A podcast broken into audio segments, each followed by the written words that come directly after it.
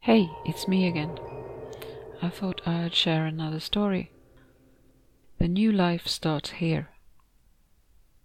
Recently I met someone. There was an immediate chemistry I preferred not to quantify. I didn't know how. For unknown reasons, they wanted to be my friend.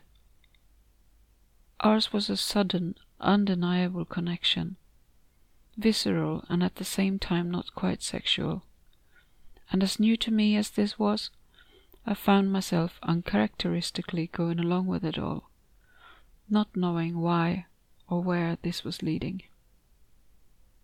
In less than two weeks, we'd gone from what can only be described as having felt a predestined encounter by divine intervention to this.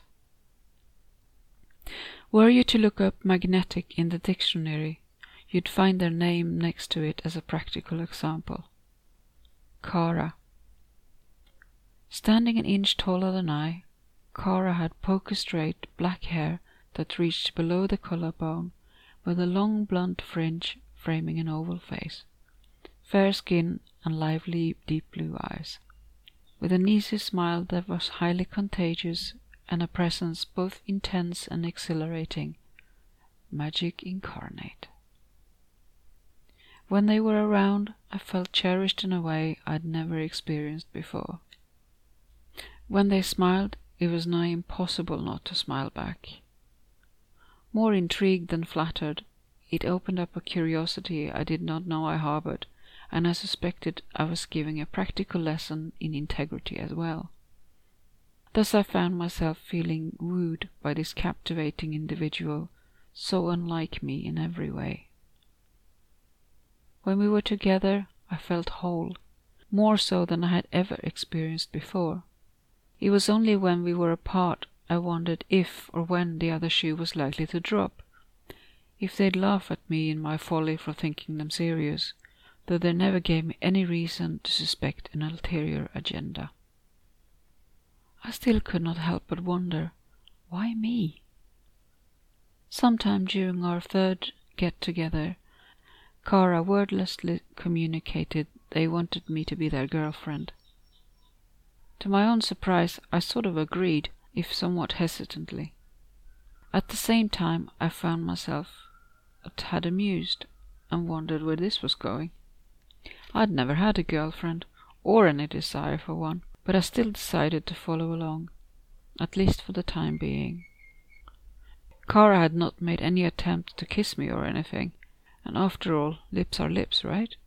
I'd never fancied anyone, but firmly believed you fall in love with a person, not with their sex or their gender. What if they expected me to have sex? Well, what then? Cross that bridge when we arrive, if we get there. The fourth time we met up, they were waiting for me, perched on a dry stone wall, their face almost level with mine. As always, Caragh looked lovely, wearing a white and violet striped boatneck top, a black skirt skimming the knee, opaque tights, and lace-up shoes I'd seen before and knew to be Doc Martens. I could not let go of wondering if I'd somehow agreed to something I would not be able to live up to. Or perhaps it was all in my head. Or if this was some joke played on me, and I'd end up the laughing stock of everyone who knew me and have to leave and move to Dublin. But Caragh was here, and so was I. I returned the joyous smile and told myself to live in the moment. Up close facing them, I noticed a subtle change. At first I thought nothing of it, and then it became more apparent and impossible to ignore. In front of me, they slowly became thinner until their hips was no more than six or seven inches wide, their waist so narrow even my small hands could easily have encircled it, their arms and legs long and beyond slender, and strangest of all, the clothes still fit. Tick. Time around us had managed to stop. The only thing that was still the same was Caragh's head and shoulders.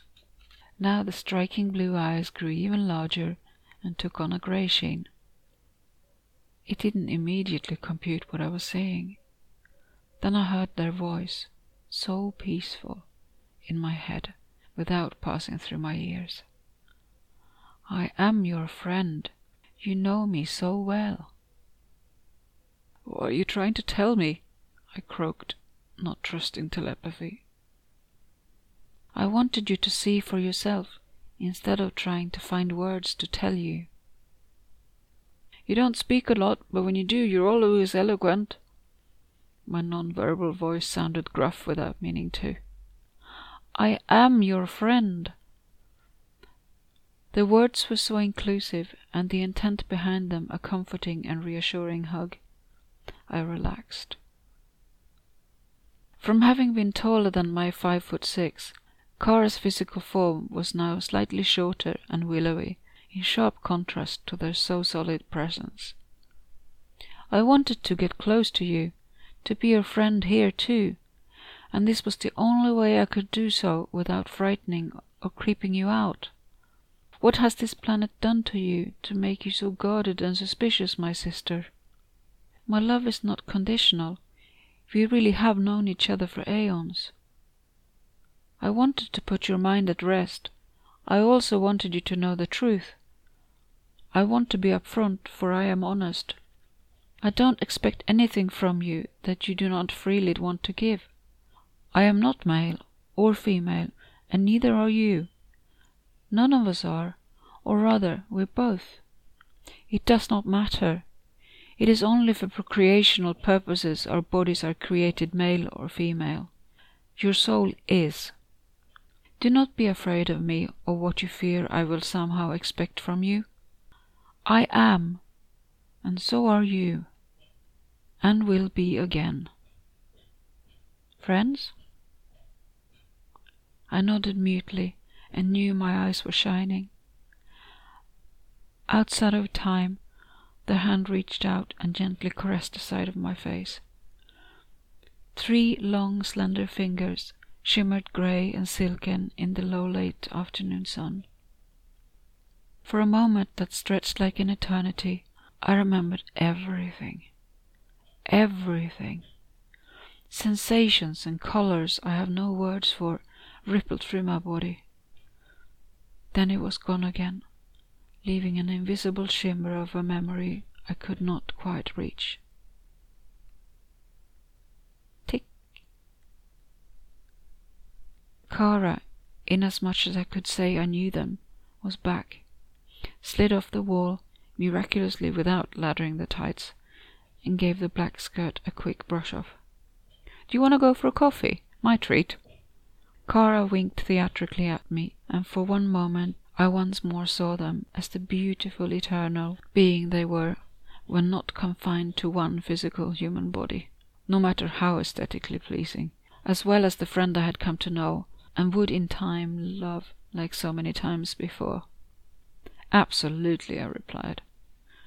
For a moment Caragh looked serious. Nothing is certain.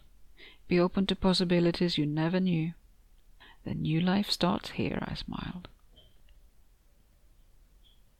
And that was the end of my little alien story. I wrote it and I wanted to read it because if you take away one thing from this, it's that aliens do not want to scare us. If they find that we are frightened, they back off. Yeah, get that. If they feel you are afraid, they will back off. Anyone who doesn't, they're not real. Have a good day.